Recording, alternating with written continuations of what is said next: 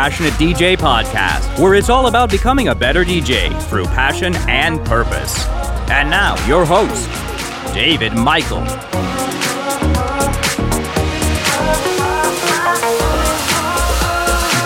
What's up, everybody, and welcome to the Passionate DJ podcast. I'm your host, David Michael, and I'm here with the whole family. You guys doing all right? Yes, sir. Good to see you guys. I yes, think yes. Trip, you've been uh, struggling a little bit with the studio PC over there. Are we good to go, or what's Yeah. the story? No, we're we're we're definitely good to go. Um, I had, I had a little bit of struggle over there with the uh, studio PC a couple Yeah. times in a row here. It's- yeah, yeah, yeah. You know, not to not to totally set this episode off on a bad note, but like I I've been having an existential crisis. In that, uh, ever since Windows 10 came out, now don't get me wrong, as a Windows user, Um, I think it's it's a great operating system from a usability standpoint, you know, or, or uh, from a from a user experience standpoint. Um, I've got some concerns about it, just like everybody else does, as far as privacy and the information that it collects, and all, all those you know things that are way All beyond that the scope. Skynet stuff. Yeah, all that's way beyond the scope of this podcast. But you know, in the last year, I've had to reformat three times, all be due to either Windows 10 issues or or or some kind of issue uh, with with a PC. And you know, I got to tell you, uh, this latest round, you know, it had me so mad. because nothing changed on my computer. You say that so calmly. Well, Yes. you should have been here yesterday. so mad. Yeah, and I'm his next door neighbor. right. but uh, The dogs were covering their ears. something I don't know what, but something corrupted the registry for my user profile, and I have made no changes to the system. There was nothing wrong with it when I turned it off the na- the night before, and I come in here yesterday to you know get some writing done and get some po- uh, podcast editing done and all of that, and I can't sign on, and it keeps throwing me over to some temporary profile, and I so I uh, eventually get mad start working with, or messing around with the registry keys, and that's never a good idea, folks. Um, even me as an IT, Say you're no spring chicken when it comes Right. to IT. Yeah. I mean, this is all in my wheelhouse, right? But like, I just, for me, I just, it, it, it, it was, it all just evolved very quickly. And to the point where I said, okay, if I'm if I'm going to get this work done, I need something that's going to work. So I wiped it all clean, backed up everything, and then did another reinstall. And uh, I think Komplete finally finished at like Couple. Yeah, I don't know. what was it? What time did we get back here? About 11 Yeah. a.m. I started it last night at like 8 p.m. Yeah, So that's com- Komplete with a K. That's yeah, Native yeah, Instruments. Native Instruments software Komplete suite. software suite. Yeah. Um, so anyway, um, you know, but the existential crisis comes in where, you know, here I am. Uh, I won't say exactly how old I am, but we'll just say I'm old enough that uh, you know I've been a Windows user practically my entire adult life, and I've always you know shunned Mac for the sake of shunning Mac, or because I always felt that the pros to the Microsoft platform were uh, outweighed you know whatever benefits were on the Mac side, and over time you know I've I've changed that position. I used to be staunch PC you know against the Mac, and then over time it I've I've finally came to that that point where it's like, you know, what are you using it for? What do you prefer?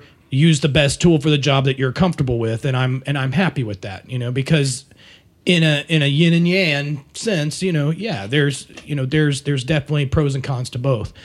So I had to reach out to somebody that I knew was not going to fanboy me and so thanks jack sheets uh, aka mr shifter for being the voice of reason for me and uh, you know actually having a, a legitimate like it talk you know pros and cons and here's been my true experience not the it just works you know Right, right, right. It comes with stickers. right that you could put on your car and so It connects um, everything for you. You don't even have to think about it. Yeah. So uh, it, all of that to to say, you know, I don't know what the future is going to look like for me, but um, you know, I just I I had an, I've had enough of this whole Windows 10 thing. And every time I try to take it back to Windows 7, it, it comes back to Windows 10 and all uh, just all of that is just frustrating. So I think all that to say, you know, I think sometime in 2017 I'm going to be looking for and trying out the the Mac platform. You know, it's funny because we've avoided the Mac versus PC thing Yeah, on this show all on purpose. forever Right, on purpose, and now like within the past couple days, you know, Trip was sending us messages like, "I think I'm." I think I'm looking at Macs. like, oh, here it comes. I think I think there were a few expletives in the middle of that, but It, it was it was very begrudgingly that Yeah, he asked. yeah. Well, it. and and you know, there's something to be said that for every Mac user that's around me, um, I have never heard anybody say that they couldn't log on to their machine because their registry became corrupted. Yeah. you know, Re- I've never- What's that? Uh, right. I've never heard anybody who's on the Mac platform say, "Oh, well, I had to reformat and completely reinstall everything because of X, Y, or Z." Yeah. I've heard, you know, things like you know. Uh, OS upgrades and some incompatibility issues. So, you know, and I'm generally not the first early adopter when it comes to a new OS upgrade and stuff like Yeah. that. So I usually hang back, you know, for the wide adopter um, uh, uh, wave. You know, that gives all of the software people enough time to say, okay, there's this new OS out. We need to, you know, get caught up. So I don't think that'll be a problem for me. Um, but I mean, outside of those types of issues, I don't know that I've ever heard anybody say, fuck my Mac, blah, blah, blah. I'll, I'll put it to you this way. So, so you guys know that uh, I've told the story a couple times of my MacBook that got stolen. right, right. So that happened in 2010.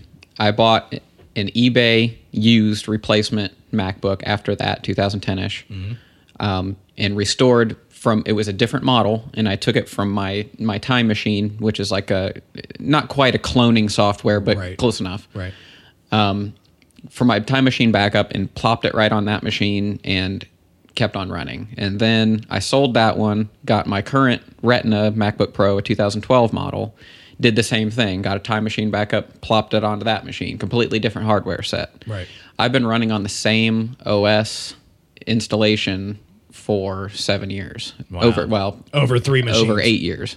Over 3 machines. Nice. Um, never had a hiccup. Can't say that at all. You can't. You can't I can't that. say that in the last week. yeah, and me me being a I'm a multi-platform user, so Right, you know take take that for what you will. But I've had I, mine I for use a yeah I, I use a Windows machine as well, and I Right. I mean you just you can't do that. The only problem I've with a had is my battery. yeah That's it. That's not to But say they're they're not perfect by any means. right, right, right, right. right. Yeah. But and and uh, to that point, I don't know that I, I'm shunning Windows, you know, for the sake of shunning Windows and coming strictly over to the dark side because there's too many things uh, that I do that require me to still keep Windows around. Yeah. And I don't know that I would buy a Mac just to put Windows on it. You know what I mean? That that's counterintuitive to me. So I'll pro- what I'll probably end up doing is keeping this laptop.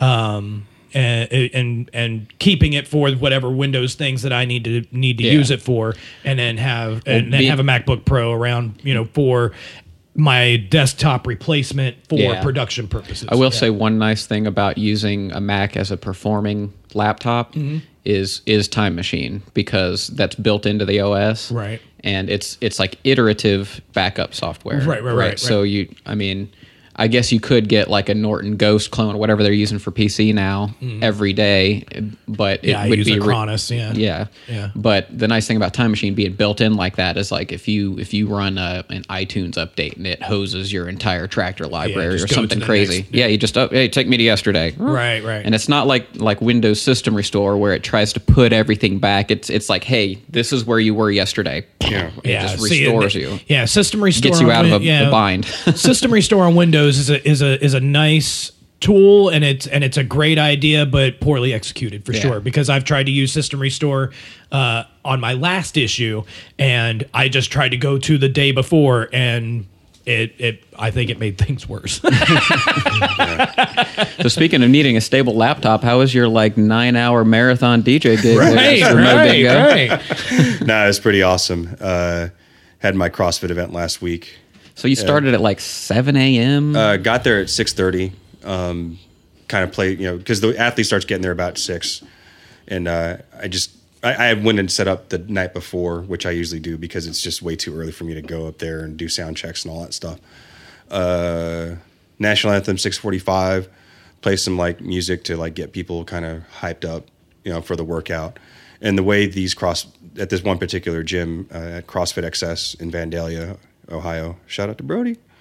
Um, the way he does his event, it's like six teams will go at one time and they'll compete for roughly an hour and 20 minutes straight. Now, it's not saying all six athletes are compete, but like, you know, some uh, events will require two athletes, some will require four, some will be only female, some will be only male. So there's programmed rest in between it. But in between that, you'll have like something where maybe someone has to get on a rower and row a certain distance, and then the other person is doing some some some other, other activity like pull ups or jump rope or something like Okay, that. so these are they're doing these simultaneously. correct. Wow. Okay. And um, some of them will require like only one athlete to work at a time. So one athlete is lifting a heavy weight through a certain series of uh, complexes, and then they'll put the bar down. The other athlete will do it, and it varies. And it goes. And like I said, uh, there's roughly, f- I think for this last competition, it was four separate events and all scored totally. So you don't have to necessarily be good at all the things. You just can't suck at one of them.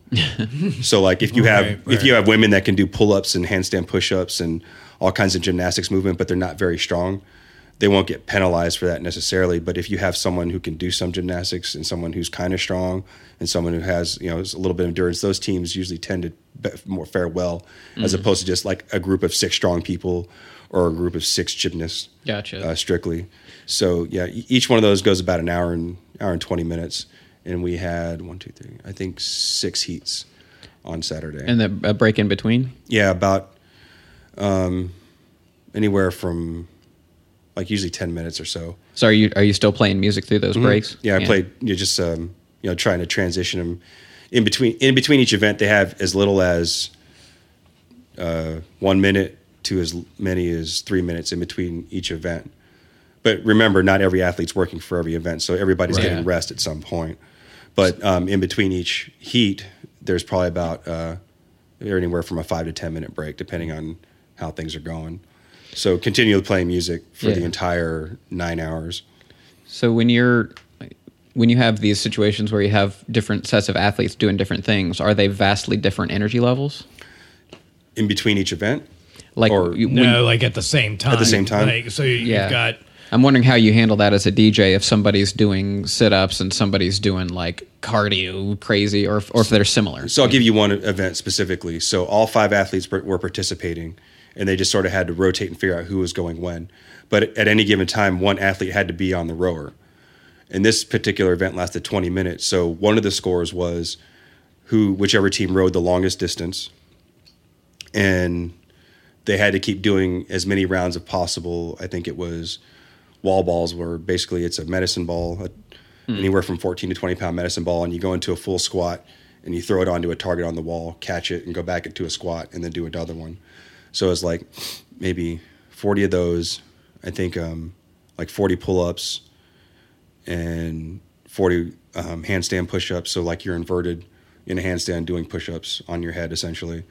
And then something called toes to bar. So it's like if you're on a pull up bar and you basically um, jackknife your feet up until they touch the bar in between your hands like a pike position. like a pike position uh, for swimmers and gymnasts. Yeah, you, you guys will understand that. So they just keep cycling through that for 20 minutes, and then one person's rowing. So for me, that one it's going to take a long time. So I don't want to play anything like high intensity. So that's where I was playing actually a lot of house. Right, right. And it was kind of funny because I would I was looking at all the because all of them are facing me on the rowers, and I'm on this uh, second deck watching you know being able to see the entire uh, scene. I, I took a couple pictures and posted them. But at one point, I was looking at everybody rowing, and they were all in sync with the music. so it looked like a Viking ship. You know, they were just like You slowly "Whoa." slide the pitch fade around and see how far you can push it. and um, it's it's really cool to like see, especially when they're doing those rhythmic, rhythmic mo- movements, especially like when they're required to do like one of them, they had to take the bar from basically shoulder to overhead as many times as they could, and watching them get in sync with the music I was playing. So, you know, in certain instances like that, I kind of feel responsible to not play anything too crazy Yeah. Mm-hmm. but also not at the same time play anything too slow because sometimes athletes just and I think you talked about a long time ago, like when you get on the treadmill trip, mm. Oh, yeah, that yeah, you- yeah. when you listen to music, you kind of get in that cadence. Mm-hmm. So it's one of those things where I try and think about if I was an athlete, what I'd want to hear.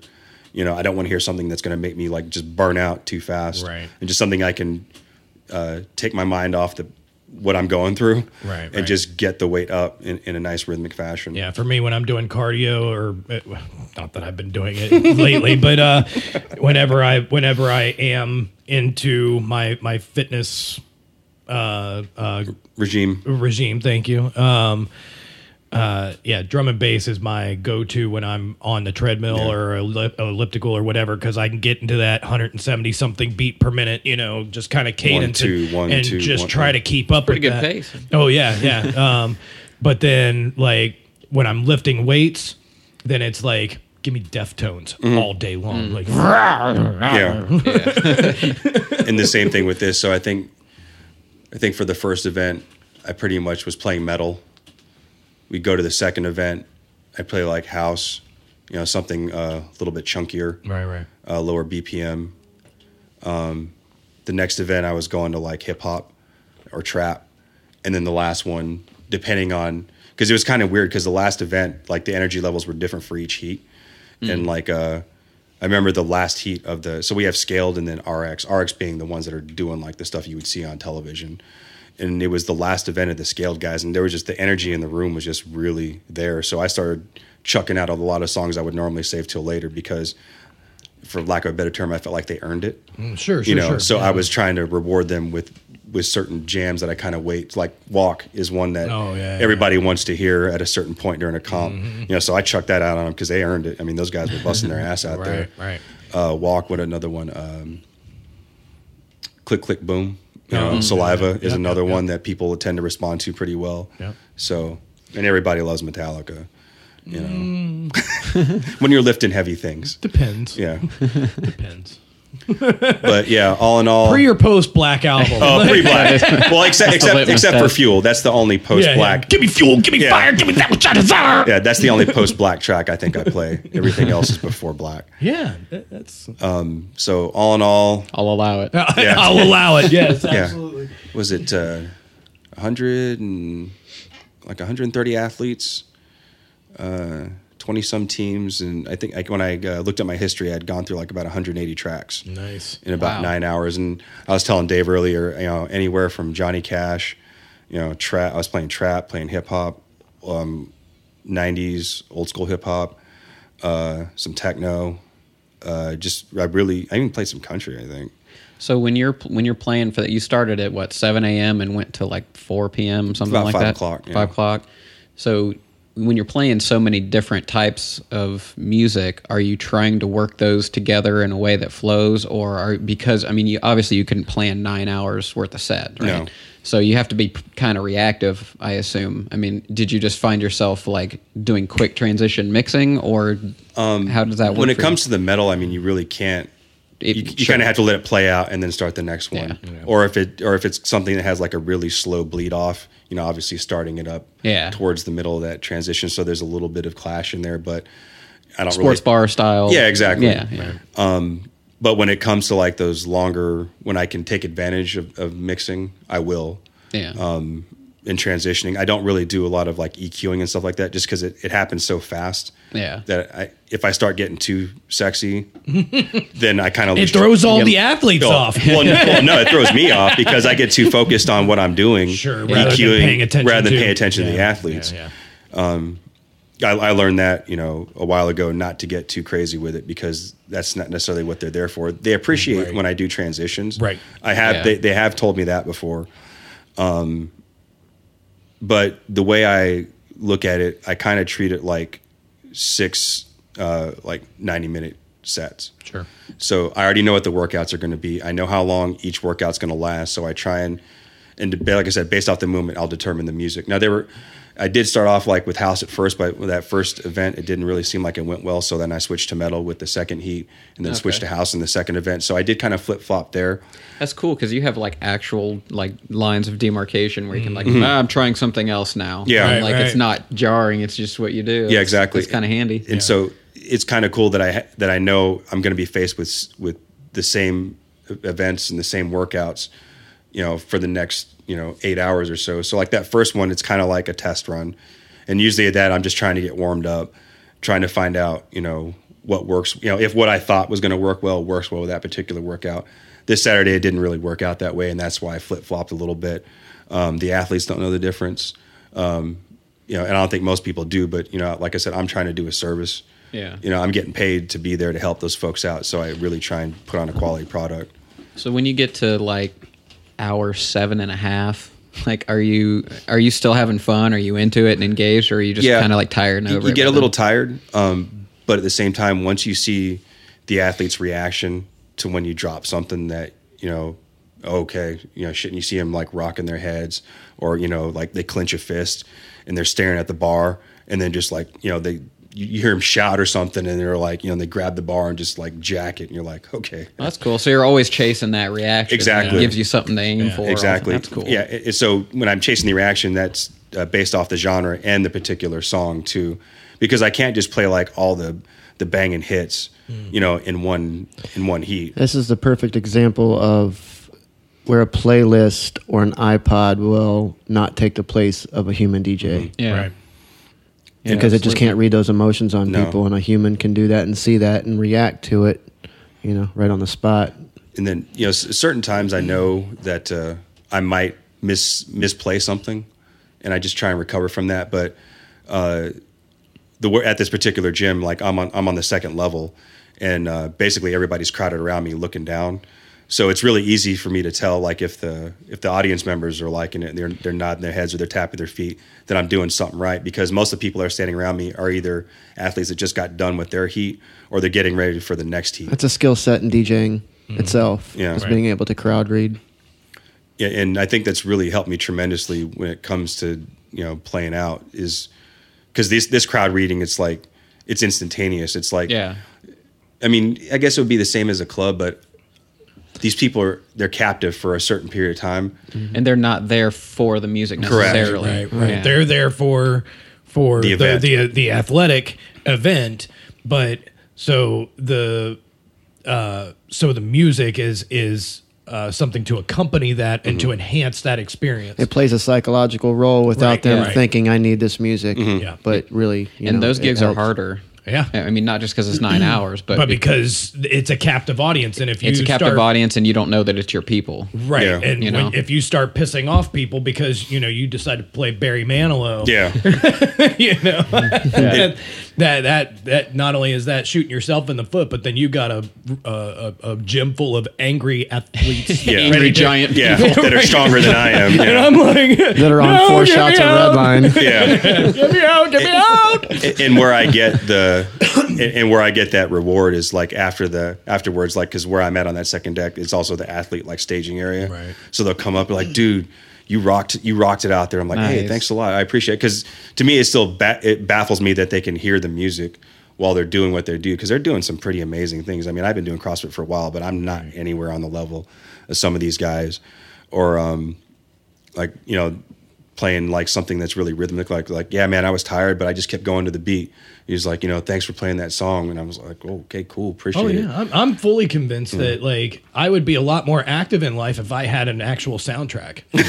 you know, just walking around. Like I think Where have everybody you would. been, man? Yeah. The Walkman came out in the 80s. yeah I think I think everybody would. You know, just whatever you end up, whatever you like to do, just put a soundtrack to it. Yeah, I want to practice like walking away from an explosion, but not Slow looking motion, back. Yeah, shirtless. with like metal playing. yeah and then another valid validating point is like when i'll see athletes that i haven't seen for a couple of competitions like man i was at this other competition and they because they didn't have a live dj it, it, it wasn't the same and i was like oh cool thanks Right. but then i've gotten some people spoiled like they'll go to other comps like man they didn't have a dj Well, but that's cool because, because then that you you bring that appeal that value added piece that you're always talking to about that Trip, you know? particular yeah to that particular event so that that that keeps the business coming Mm-hmm. you know for that event for the owners of that gym which in turn keeps you employed as well Yeah. yeah and can be a bargaining chip for pay in the future. You know Yeah. what I mean? Right, I mean, right.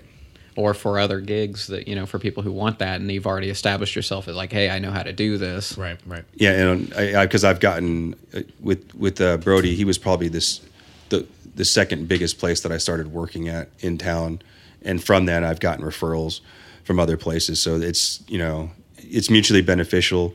I mean, they're great people. Right, right. Um, I don't mind doing the work for them, and it's fun and it's a challenge. Yeah, it's nine hours. Yeah, it's a long time and it's mentally taxing, but you know it's it's a test. You know, because if I can do nine hours, I can do an hour and a half. You know, Yeah. at a normal show. Sure. So If you can do nine hours, you can do any wedding. yeah, yeah, exactly. You can do any corporate gig. You can. I mean, nine Yep. hours is a long time to DJ for sure. So do you do you own all that music, or are you are you signed up with like Pulse Lock or something now? No, I just uh, I download it all. I'm kind of I'm sketchy about using those services because Yeah. You know what if one day I just don't want to use it anymore? Then I just lost everything. Yeah. That that's my inherent fear. Uh, that's why I don't mind paying you know three dollars for a song or whatever. So that way I know I own it. Yeah. Awesome. Yeah. So for that nine hours, the only song I played twice was the national anthem. so yeah, that, that's something I pride myself on is not repeating tracks. Right. So That's a long long gig for not repeating tracks. Yeah. So- I think in total it had like, I mean, because obviously I don't play all the songs, but I think it said like 12 hours worth of worth of total music in 180 tracks, I think. So awesome. Well, we've got an email from a listener. Uh, maybe you guys have some feedback on this. This comes from Michael Forbes. He says, "I have a question on whether now I have a question too. Do you guys say niche or niche? I say niche. I say niche. I say niche. I say niche. Do you? All right. So it's Uh, just man, me. you're in the minority. I think niche sounds better though, but I just can't Yeah. get myself to say it. Anyway, I have a question on whether one can be a niche DJ focusing entirely on hip hop or old school hip hop and 80s music. Thank you for your time. I thoroughly enjoy your podcast. Uh, thanks. We're glad you enjoy it, Michael. So he wants to know if he can if he can limit himself in that way to one particular genre. Any thoughts on that? Yes, you can. Um, what was it? Saturday nights, Ike B used to do a show. Uh, every Saturday night was throwback, was all old school hip hop. I mean, he had the thunderstorm during the week, but his Saturday nights were all old school hip hop. He did fairly well with it as long as there's a demand for it. Yeah, that's the thing, and and you almost, I mean, if you're focusing on something specific like that, uh, you might have to create the demand, if that Right. makes sense, or at least carve out the space f- for that to be a thing. Um, because I think what you'll probably run into, and I'm sure you guys can can touch on this, is you know. You, you might be limiting the types of gigs that you can take. De- Definitely. Yeah. You would know. agree to that. But if you're if that's what you want to do and you can focus entirely on that, then y- you know you would be the best guy for that job, maybe for How for playing do, eighties, do we know nineties how old hip this guy is? Uh, I'm He- not sure. He said what? What? Uh, Said old school hip hop, eighty three to ninety six, and eighties music. So 83 to 96. I was about to say because that demographic only got about another 10 or 15 years left. Easy. Probably more, but you know. Yeah. Um, I mean, I think it depends. You know, like here in, in Dayton, there there have been hip hop nights Yeah. at like uh, so we have a place called the Oregon District, and it's just a strip of bars, and you know you could do small weeklies or one offs in in an environment like that. So if you have a place to do that, or if you want to create a night for that, then it can be awesome. If you're trying to go to an existing place who doesn't you know, a typical sports bar, nightclub, or something like that, then it, it might not work if that's all the music you've got in your bag and that's all you do, right? So I think it's going to be about choosing or creating the gig for that. Or I say gig, you know, maybe he's trying to do an online radio show or, you know, whatever. right. Yeah, that was a question I had. I mean, is he trying to play out or is he just trying to perfect his craft in that particular um, style of music? create Right. a fan base Yeah, solely yeah. based on that style. Right. Right.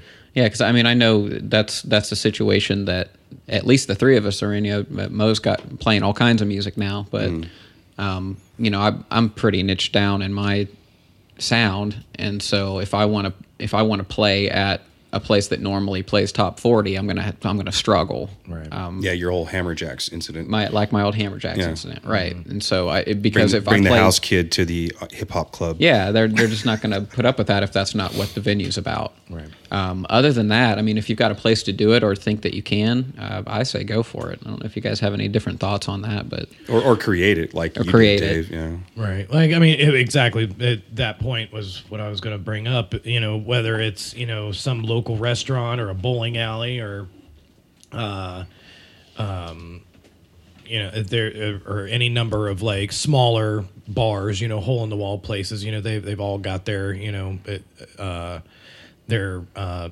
demographic. So I'm sure there's some bars somewhere that, you know, were, We'd be willing to have a live yeah, DJ. that, that would love to hear some gangstar, you know? yeah, Yeah. Well, which is, I mean, that's another good point. You know, we're talking the height of the gangster rap era there at the end. the like golden content's going to play a, a factor here too Right, for right. for some places. Yeah, like the, the the gangster rap portion of that, you know, decade, decade and a half that he was mentioning, um, you know, probably won't fly very many places. Uh, Uh, when I was at the teen clubs, man, I Well- was hearing she swallowed it.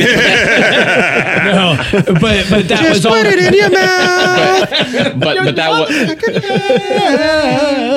but that wasn't the wine bar. We'll put those in the either. show right, notes, right. guys. No, Just eat me it was venue specific, but it was. I mean, it, it still hit the clubs. Well, then. right, but what I'm saying is like, you know, but now, yeah, if he's in a bowling alley now, he's not going to be able to play. Oh, definitely. Right, right, right. That's what I'm getting because I, you know, I'm. Uh, I'm a casual bowler, and, and there's been a couple of times where, like, you know, whether it's a cosmic bowl or you know the end of a league, and they'll bring in a DJ, and and you know they're almost always playing edited stuff because a lot of people bring their kids and, and stuff like that. But, um, you know, but, uh, yeah, I I just, I I think uh, that whole entrepreneurship kind of experience that that that you bring up a lot, David, is is is going to be key for a lot of people who say. This is the sound that I want to hone in on. This is what I want to build my brand around, and then it's it, so it, that's cool, you know, and and build that and and and perfect it and and keep building on it.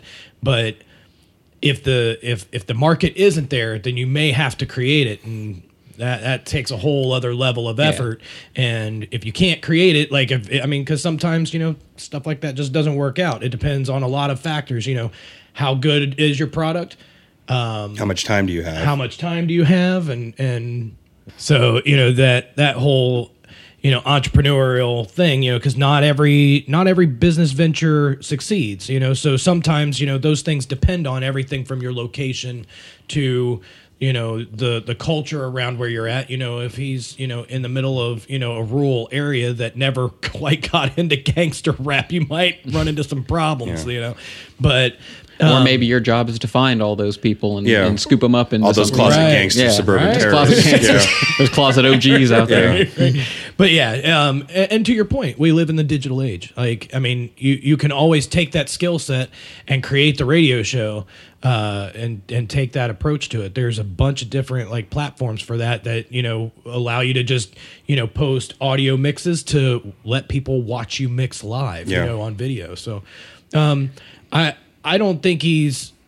Uh, depending on what on, What his end goal is. well, and what his yeah. end goal is, I don't think he'll run into problems. He just needs to be realistic and, and define what it is that he wants and, and, and how to go get it. And, and understand the cost affiliated with whatever it is he's trying to accomplish. Yeah, I mean, I, I think it's you know we talk about a lot of different kinds of DJing on this show, Right. and so it's it's hard to contextualize without a little bit more information. Um, you might not even be interested in playing at clubs or, Right, or yeah. whatever, but um, you know this is the passionate DJ podcast, and so you know far be it from me to say you can't play the type of music that you want. Because that's what I do. You know, Right, I've, right, built right. my entire brand around house and techno. So, uh, I mean, of course, you know, that, that comes with its own benefits and hurdles of, Right. of specializing. And so, you know, just like the rest of us who decide to to to focus on something specific in our DJing, it's going to be finding what your personal balance of of um, specialization is versus that versatility of, of being able to play a lot of different styles. Yep. For nine hours. For nine. No, but hit us up with a voicemail uh, or shoot us another email and give us a little bit more detail. Yeah, absolutely. Anybody can send us in voicemails by going to passionatedj.com and clicking the send voicemail button. We would love to hear from you guys and get you on the show. Yeah. All right, so today it's time to return to pick three. It's been a while. Hmm. So, just for new listeners, if this is one of your first times listening to the show, welcome. The concept originally for our pick three episodes was that each of us would bring in three tracks for some reason, some theme or something for that show. This particular one that we're doing is called Crate Invasion. We did one for Trip, and now I guess it's my turn. So what we do is we go and every you know everybody picks out one particular record for a total of three. So you guys went to my record collection and didn't look and just grabbed records, and then I've got to answer to whatever you, whatever you pick out. right? so you guys have all picked out records. I don't know. I had no influence on what they were, and so let's Time after time. let's, see, let's see what happens. I will be waiting. if you look and you. Oh, wait, yeah, okay. sorry, sorry. All right, Mo. What what damage did you do to me? Here? Uh, all right. So we have DJ Lima versus Evanz D. A fresh mood. A fresh mood. Okay, so I recognize. Boa Vista music. I recognize this cover, but I can't think of what the track is. Yeah, it's got a couple palm trees and. Or Vista You know what's music. funny? Even from back in the day, that's how I recognized a lot of my music Was too. by Was the by album looking at the covers? label, Yeah. the, or the the cover. Yeah, And that's something that's been lost with uh, digital DJing for Yeah. sure. Yeah, It Um, is. you're just zipping through MP3, MP3. Just right. Some places have really tried to bring that back by showing the album art on the Right. screens and Yeah, stuff. yeah. with digital, Serato but- did that, and and now Denon doing that with the Oh, with on the, the- Yeah, Right in the uh, middle. The visual triggers that memory, man. Yeah, Yeah. The, on the Prime where they put the uh, the album art actually in the center of the CDJ jog wheel. That's that. On the digital read there. yeah, Yeah. Really? yeah, Very yeah, it's cool. pretty cool. Yeah, that was pretty neat. All right, so do you have a preference as to which? You know, side I we don't. it I feel like this is like uh, deep housey, but I can't think of actually how it sounds. So, uh, pick something All that sounds interesting. We'll go with it. How about we go with the original mix because the other side is a dub mix. Okay. Sounds Dub good. back then and dub today are two totally Two different terms. totally different terms. Absolutely.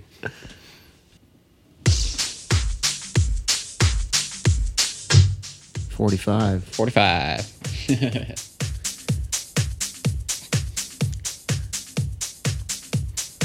so far, sounds like something I would play.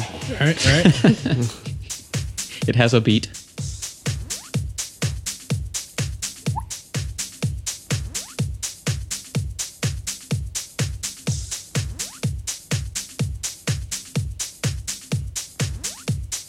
Four, three, two, one, and.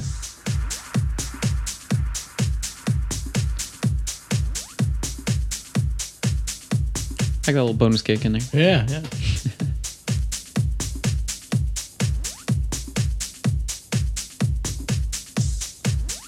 this is definitely one of those long blend tracks. Yeah. yeah. Patient. Did you see what the copyright was on that? 2005, Boa Vista Music Inc. Oh yeah, so pre dubstep. Yeah. Barely. I was gonna say like early 2000. I Yeah. think that this one I got through a, uh, I think it was like a Goodwill dig. Really? Yeah. Oh, that's that's coming in now. There we go.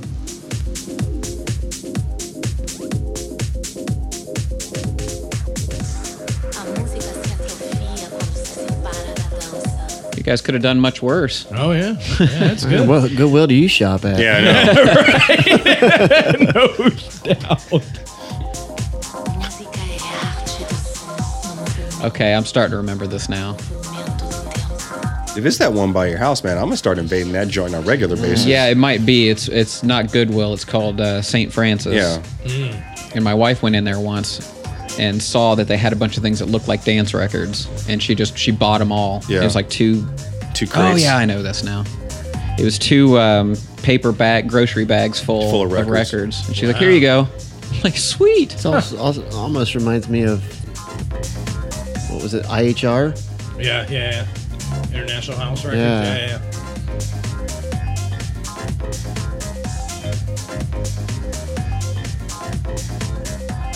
I can't believe you actually grabbed a piece of wax, and I would like totally play this out. Like most of my wax is stuff that I won't actually play. Yeah. Groover. It says Groover. Yeah. yeah.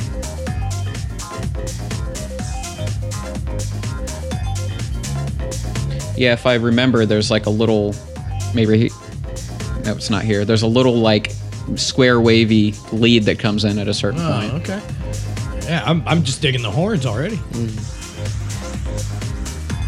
There it is.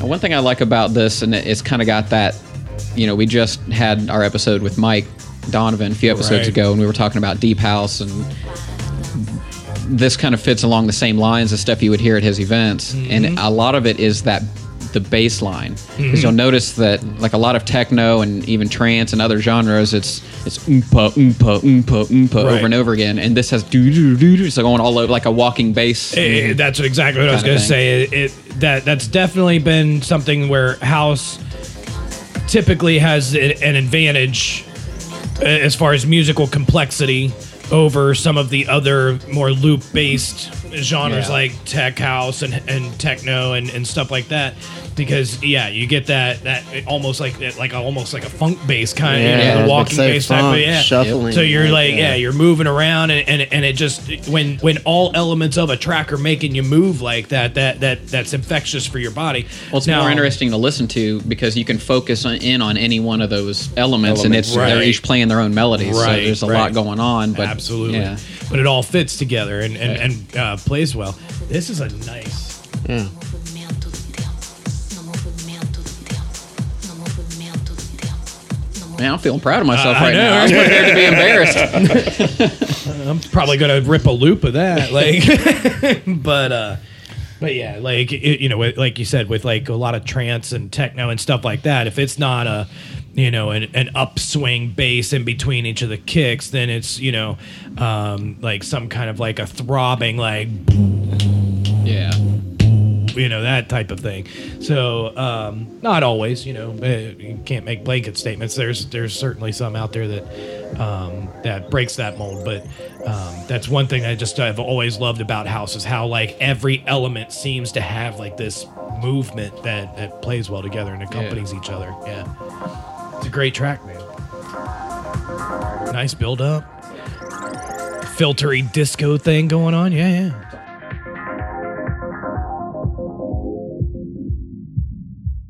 All right, Trip. What do you got for me? All right. Oh, I recognize this cover too. It's bright orange. Yeah, bright orange. It's, uh, looks like it says the mystery devotion, including unre- unreleased mixes from Flutlicht and DJ Tatana. So I'm suspecting that this came from my buddy's record collection, who I've been holding on to. So this could be anything. Oh, and if it's the buddy I'm thinking, I think we all might like this. It could it could go any number of ways. It could either be like UK hard house oh. or dark prog or trance. All right. Well, it's 2002, so that fits in the Okay, time frame. so far so good. all right. I'm so- suspecting it's it's trancy, but we'll see. One, two. All right, let's let's go with the DJ Tatana syrup mix. Sir, That that syrup. Scissor.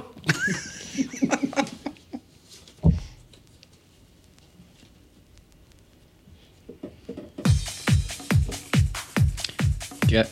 I'm going with trance. Wait, should it be on 33? It could be. It could, yeah. I don't When I listen to trance now, I, I always think like, man, I played music that fast. Yeah, I like guess it could be hard house still. yeah, like uh, uh, that like 135. yeah, 135 to 140 and Yeah. I remember there were times where like me and uh uh another guy I used to DJ with occasionally DJ T's you know, uh, we used to push each other to get up to that 142 to 145 range. You know, so by the by in the beginning of a set, we're starting at like 134 ish, and yeah, so we're trying to get you know up 10 beats per minute. You know, throughout the 134 course. is screaming to me now. Right, right. It's like, wow. It's too fast. It's too fast. This is a good example comparing the bass line between this and the last track. Right, right. Yeah. It's very steady. Wop, wop, Yep, yep. Yeah, probably all staying within the same chord, just you know. boop, boop, boop, Yeah. boop, boop, boop, boop. Oh, there's the oh. arpeggiator. yeah, I know this song. Yeah, this is this is shout out to Tommy. This is your record. Oh yeah, Oh, this is actually a pretty good track. Yeah, turn that up. I used to love trance. Oh man, there there's nothing like it. no. Um, I, I didn't 99% realize, but I of the didn't realize it time. was so fast. Yeah. You know, 99% of the time, it made me feel so good. yeah, yeah.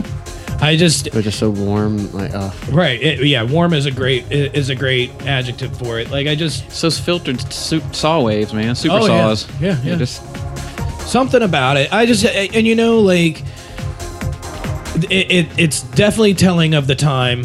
You know when it became big. You know, I mean, yeah, it had a lot of haters. You know, especially from the techno and house community. Midwest, hate like, there weren't many people outside of us that really played trance. Right, like right. You, Uh, Jason, Drew, and myself. Yeah, yeah. I mean, there were there were a few. There was a guy I think his name was either Seed or Seek or something like that out of out of Columbus. But like, I literally only saw him a handful of times, and then he disappeared. Like, you know, uh, DJ T's. Uh, he, but he always uh, played more on the on the faster, heavier UK.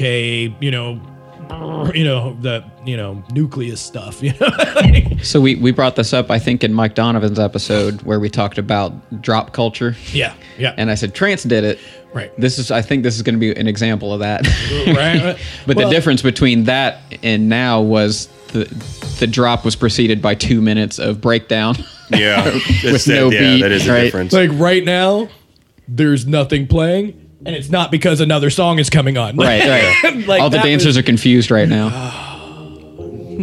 and you know That's uh, where everybody's like, you know, wiping the sweat off and drinking some water. yeah, Yeah. yeah You know, And giving can- hugs. You know, i can remember a time where like you know in, in the rare instances where or not the rare but like in that transitional period where the dj went from being the nobody in the corner you know to when all this trance stuff really started to blow up and and brought a whole new wave of ravers in to where you know uh, we have talked before about the influx that at least our area had. And and nationally at least here in the states you know the whole rave thing just blew up in the 90s and early 2000s and this was kind of like where you started to see that shift in the crowd where like you know when the when the trance DJ was playing at prime time and the breakdown came yeah everybody wipes off their sweat mm-hmm. gets a drink of water and everybody's you know hey yeah yeah yeah yeah blah blah blah and and then but then as soon as the build up starts and everybody's you know got hands in the air clapping your Yeah. friends are all screaming your name whoa yeah go trip and it was like you know and you know that wasn't all you know it was just definitely a shift from you know when i very first started raving i barely knew there was a dj there because you know everybody's just you know huddled in and dancing and and that's what you know the there was a whole different culture around The focus was different, yeah. Yeah. yeah Yeah. but uh yeah I've, I've got a lot of good memories of you know being on a stage couple thousand kids and you know when those breakdowns hit and everybody's like you know clapping and cheering and you know it was it, it, it, it, I mean, I've got a smile from ear to ear right now. Like Tony said, it, it was warm. It, it calls back to a different time for us. And, uh, you know, not to say that, you know, I don't get the same enjoyment out of DJing now. I, we were just talking this morning when we went to breakfast about, um, you know the the whole like you know when you've got a few different tracks going and they're all beat matched and then you know a breakdown comes and then when you come and, and uh, you know the breakdown's over and you hit the crowd with all channels at the same time and you're you're grooving their groove and you know Yeah. that there there's plenty of enjoyment to get out of this but you know like when I hear stuff like this I uh, it, that's triggering my pleasure center all Yes, over the place because I absolutely. this this breakdown here that's playing my uh our hmm. daughter i used to teach her when she was way younger like two years old three years old breakdown like that would come on and i told her that this is the hands in the air part It's the hands in, and so whenever there's a breakdown she put her little arms up and it was Say awesome something with my daughter. She's like, okay, this is the break, daddy. this is how you Okay. trance lily you put your hands up in the air at this part okay And like every once in a while, I'll be listening to something like this, like on uh, Area 51 on the Sirius, and Yeah. she'll be like, she'll tap me on the shoulder. She's like, "This is the build, Daddy." I'm like, "Yes, yes." she still remembers. Yeah, all right very cool yeah Oh, the rave cannot be over. everyone go home ah. the cops just showed up. don't have to go home but you can't stay here Yeah, hide the orange juice. after party at Mother Ruckers. Uh-huh. nice. Oh, man, great. That was a good great pick, man. Yeah, yeah, Yeah. Yeah. Good stuff. Little little cheese trance to spice things up. So I get to keep this, right? Yeah, that's not mine to give, buddy. Well, after a certain point, it's like squatting, right? These, these yeah. What year was you. that? 02? I, Yeah, 02. 02, and that was the mystery devotion. And was that DJ Tatana syrup Yep, mix? yep, yeah. yep. Okay. Syrup. Cool. Sir. Got syrup. Sir. All right, Tony, what you got? What's our final pick three? I'm going to venture to say this is um, Oh, I know. not this. electronic music. um, maybe the remixes are, but this is uh, of Rhymes. Yes. Do My Thing. This one I'm very familiar with. Um, I Because it goes this so well with all your house sets. Yeah, Deep house yeah, sets, right? I grabbed this because this was in a, a plastic cover, Oh, yeah. and I only saw the um, the binding side of it. I didn't see the front, but I always thought in record collections when there's a plastic cover, it means something important. So I grabbed was, it. I'll tell you exactly where I got that record. It was a Goodwill find, and it was uh, downtown Dayton, um, Fifth Street, Okay. next to Clash. Yeah, that's a there. gold mine. Yeah, like people don't realize. I probably shouldn't say or give away. I found a bunch of hip hop records in there. If you just like you wait several months and then just go in there, somebody will have dumped off some load of records, and usually you can find some. Usually it's it's like you know. Barbra Streisand and, Right. and stuff like that. But I, I went in there one day and found like Mary Poppins, Glenn Miller. yeah, I, I found Busta a gold mine, Rhymes. and- and this was one of them. Now, Trip, you'll be excited to hear this one because um, so the original is, there a not on here. There's a remix D- on? There are a couple of D and B There's a mixes. LP version, DJ Scratch remix, Phila Brazilla mix, Phila Brazilla mix one, and then Phila Brazilla mix three. Yeah, I think the Phila Brazilla ones are the the D and B. One of them's drum and bass, and one of them's almost the same track, but it's a halftime beat. It's really Oh, cool. very yeah. cool. Well, which one do you want to hear? Uh, man, I can't remember which is which, but let's do let play the LP version a little bit, and let's see if that's just the original hip hop track, and then if we can play some clips from those other two, that would be cool. Ah, that sound. Ouch. Yeah.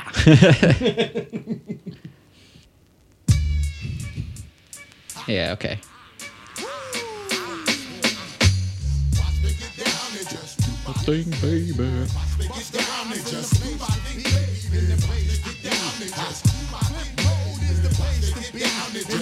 The song has a really cool, uh, as you would expect from Busta Rhymes, has a really cool lyrical flow to it. Right, like he right. doesn't just he mixes up the cadence a lot. I find it interesting that they put the Phila Brazilla mix two on one side, but one and three on the opposite Yeah. side. Um, Just because. well, I, I bet if I had to venture a guess, it's probably got to deal with the the length of the tracks Oh. and uh, the um, the length of the tracks. The more that you have to like cram into a s- particular amount of space, it degrades the audio quality. Uh, the the less space that those grooves have. Um, so, uh, yeah. So I, yeah. Well, Also, I should have gave a language warning for this one. I didn't really think about it, but yeah, I guess that comes with the territory when you say Busta Rhymes. Yeah, but at For the, the uninitiated. I was going to say, but if that's the case, then you need to start giving language warnings just because I'm on the show. Well, we were just talking about strip clubs. right, right. Strip clubs and. Uh, you have you guys have no idea how many times my brain filters out the f word before I talk. Like, So I know we talk about '90s hip hop a lot, but we haven't really talked about Busta Rhymes. I love Busta Rhymes. oh yeah, yeah, yeah. I'm a huge fan. Going back to the leaders of the new school. flip mode. Yeah. I saw. You That was a great scratch sample. Oh yeah, I saw Busta Rhymes, Goodie Mob, and Outkast. I, no, I think it was yeah, no, it wasn't Outkast. It was uh, Busta Rhymes, Goodie Mob, and oh, I forget the other one. No, it was Outkast. Uh, all Busta Rhymes, Goodie Mob, and Outkast. yeah, they uh, were on tour and they're and they were passing through Cincinnati for whatever reason, and they stopped their tour bus in Cincinnati and set up shop in a parking lot. No way. Yeah, like just you know they had Sunoco. oh, sorry, that was Limp Bizkit. like yeah that was Limp Bizkit. uh, we won't go into the full story here, but a, a little claim to fame for Dayton. If anybody's not familiar with it, go and Google Limp Bizkit at Sunoco in Dayton, Ohio. You'll you'll have a field day with it, I assure you. Um, no, but uh, it- yeah, and and somebody called me and said, hey you know, Busta Rhymes, Goodie Mob, Outkast, they just opened up one of those trailer stages. Yeah. You know, that they were just started doing a show. And just started doing a show in a parking lot Oh my in U- God, at, cool would at that be? UC in the late, sometime in the late 90s. I think it was like 98, 99. So, of course, I'm there. Yeah. oh, yeah. Great show. Great show. Yeah. And I mean, you know, just one of those things. You get there and, you know, there's only a few hundred people in this parking lot because, you know, everybody's trying to call everybody. Yeah. And by the time it actually starts to get crowded, they wrapped up, closed everything up, and we're out. Yeah, I, I saw him with Jay Z and I think the Executioners. Oh, that would have been Um, good too. Yeah. in uh I'd never seen him live before, but just like the energy, man, Yeah, it was yeah. out of control. Yeah. Can you flip that onto the B side? Sure. And uh, I think I think that th- these are the two. One's the drum and bass mix, and one is the the halftimey version of the same track. Um, the cool thing about this this drum and bass track is it's it's it's almost like liquidy. Even though it's Okay. got like it's got Busta Rhymes doing what Busta Rhymes does, but it's like it's got these like these like gentle organs and chords and stuff. right, in it. yeah. Some like, like the funk, uh, uh, liquid funk. Check me out now. Open up your door, if I could. Do my thing, baby. Y'all think fast before I get all in your ass. Bend your frame like plexiglass. You motherfuckers be acting like you don't know the half. You and your I like that. Make me laugh. Now, I almost wonder, like, I don't have a, I don't have a beat counter on my, uh, on my SZ, but I like almost wonder if you've got a, a wide enough BPM range with a with a good tempo lock To lay it over. or key lo- uh, uh, a good key lock, you know, get it down into that breakbeat range. Yeah. analysis.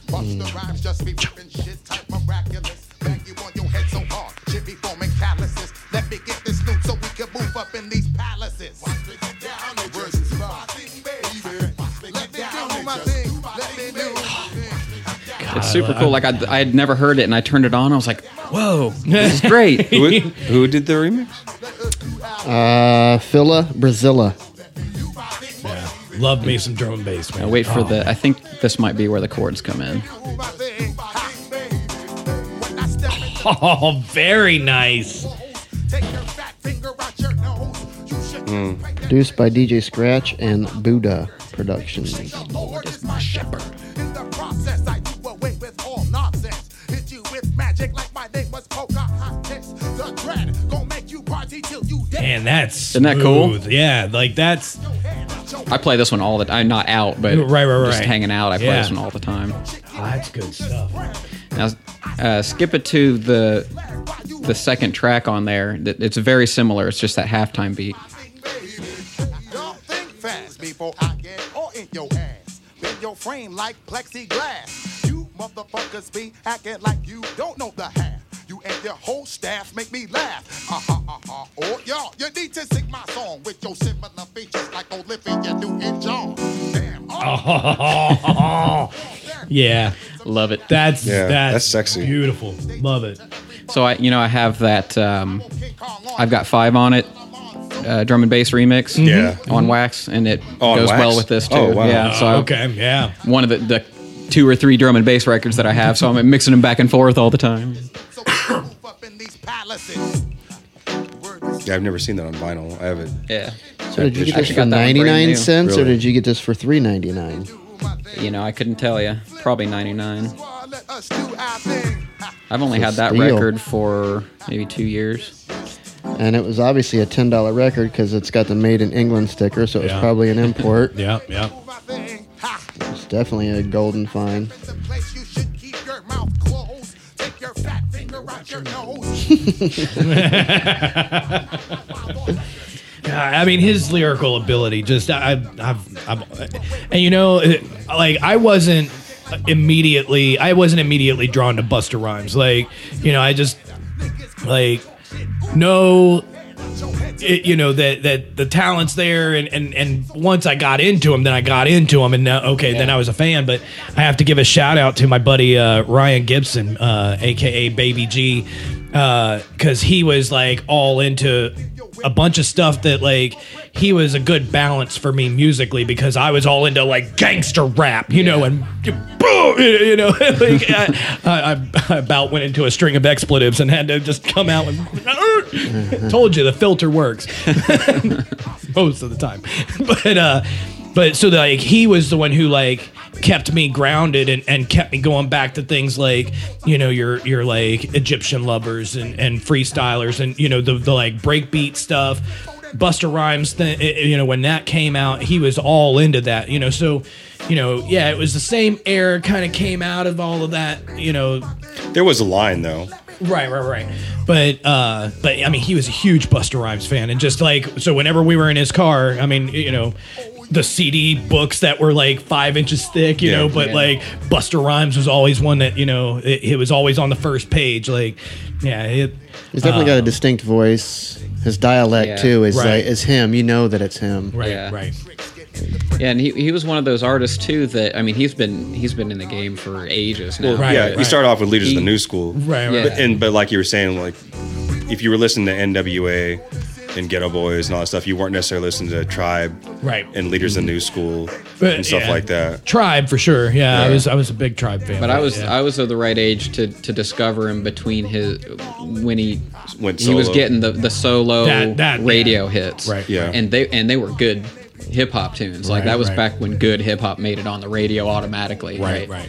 And so it was like um, dangerous and and got you all in check. yeah, I was gonna say that was the one that that locked me in. Yeah, yeah. Woo ha. And uh, Yeah. man, what else was there? Um, Put your hands. Or put your my hands where my eyes can see. Yep, yep, Yeah. yep. And That, that, was, one, that, was all off the same album, wasn't it? Uh, I think so. I mean, I might it might be wrong on that, but but like uh uh put your hands where my eyes can see like that was a huge club hit too Yeah. like and not just a hip hop club hit like you could go to a dance club and that was in there too like it was just you know all of a sudden he blew up and he had he had the talent he had We had the personality. he had the personality, he had the unique sound, and it was. I mean, he had the combination of everything. And uh, to your point, I mean, he still does stuff today. Like I don't know how much he, uh, music he actually releases, but he's still in the game. He's still. Well, he does a lot of acting too. yeah, yeah, and, and, and amazing delivery and also like breath control. Yeah. Like if you even now, I don't even know how old he is now. He's got to be his, in, his in cardio is pretty sick. You seen that, that dude? He's jacked. Oh, he's yeah, he's but like his. uh you kind of like how Eminem has the songs where he'll just and go Right, on for right. like 13 sentences Oh, and yeah. not take a breath. Yep. Like Busta Rhymes is one of the other people that can do that. Right, right. And, man, I wish I could think of what there's a, a song that's only two or three years old where he he does that for like Oh, he that, does look at me now with Chris Brown. that might be it. Yeah. And there's other features in it, like Yeah. Lil Wayne Yeah. or somebody's Yeah. in it. Um, but I mean, he's just he People goes don't for his bars, then he just he just keeps on going with it. I'm like, whoa, right, you know? right. King Gorilla Monsoon and niggas. Gorilla Monsoon. I bet nobody remembers that name. Anybody? Nope.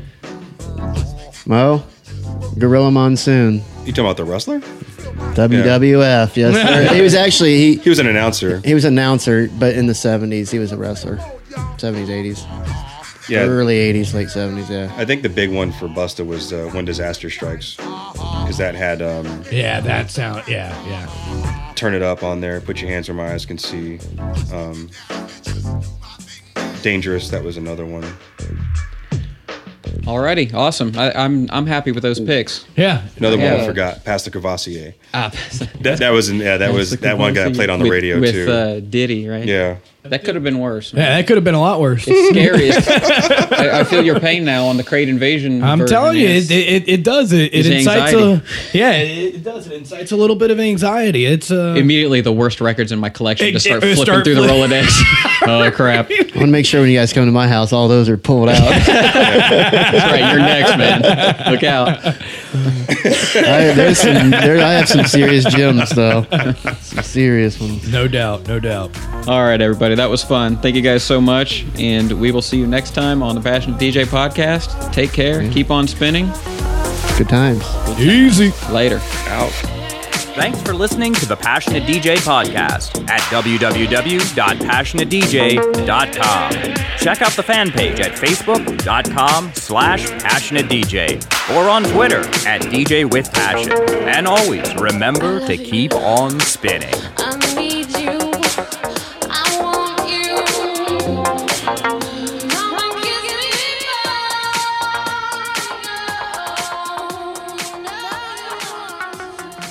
Flip side, when I used to DJ in strip clubs, I played the same tracks all the daggone time. So it's Just 40 pour, hits. Some, pour Yeah. some sugar on me over and over again. you know, uh, because I mean, a lot of a lot of you know, between customer requests and and dancer requests, you know, like that's pretty much what you do. And you know, I mean, there's you know your your pool of tracks to pull from when you don't have requests. But hmm. yeah, I mean, you know, a, a, a day in the life of a of a strip club DJ. I mean, that's that's where you make a bunch of your money is off of tips. Hearing So- that Yeah. motorcycle start on Girls, Girls, girls, Yeah. girls, right? Girls time. But actually, s- speaking of that, that request piece, like I've been here long enough and doing enough comps that I recognize some of the athletes. Yeah. So I know, like, you know, they've asked me to play a certain song in the past. Right. So then I remember one guy in particular, his his his jam is black and yellow. Ah, so he was getting ready to lift something real heavy, and then I started looping it, and he looked up and he was like pointing at me. He was like, "Yes!" And I was like, "I got you, dude. I got you." Another so, thing an iPod won't do. yeah, exactly. Right. So that that's that cool getting that reaction from other people. So cool.